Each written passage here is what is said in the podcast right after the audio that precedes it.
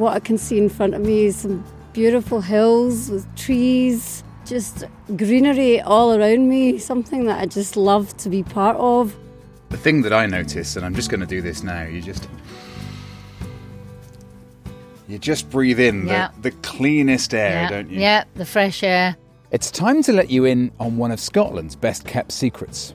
Welcome to the natural beauty, the heritage, and the culture of Midlothian and the Scottish borders. The history is so deeply rooted and so violent at times and you don't need to go too far back in time to start uncovering these fantastic stories of border reavers and Romans and Vikings and all the people who have inhabited this area in the past and it really is brimming full of history. I'm amazed at the amount of people who don't even think they exist because they've got their sights set on the Loch Ness monster or somewhere like that, you know.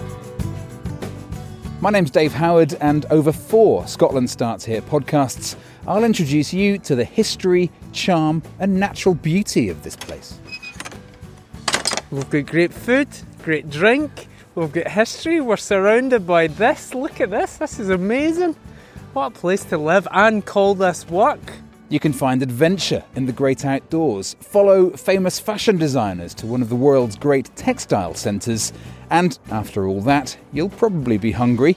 So we'll show you why this area gets called Scotland's breadbasket. Lovely local cheeses, local chocolates, local charcuterie, all products that probably come from within 15 to 20 miles from here. Subscribe and listen now, and visit www.scotlandstartshere.com for much, much more. There's a lot of space, there's a lot of freedom, especially where I live. I get up every day and I think, wow, I'm very lucky to be here.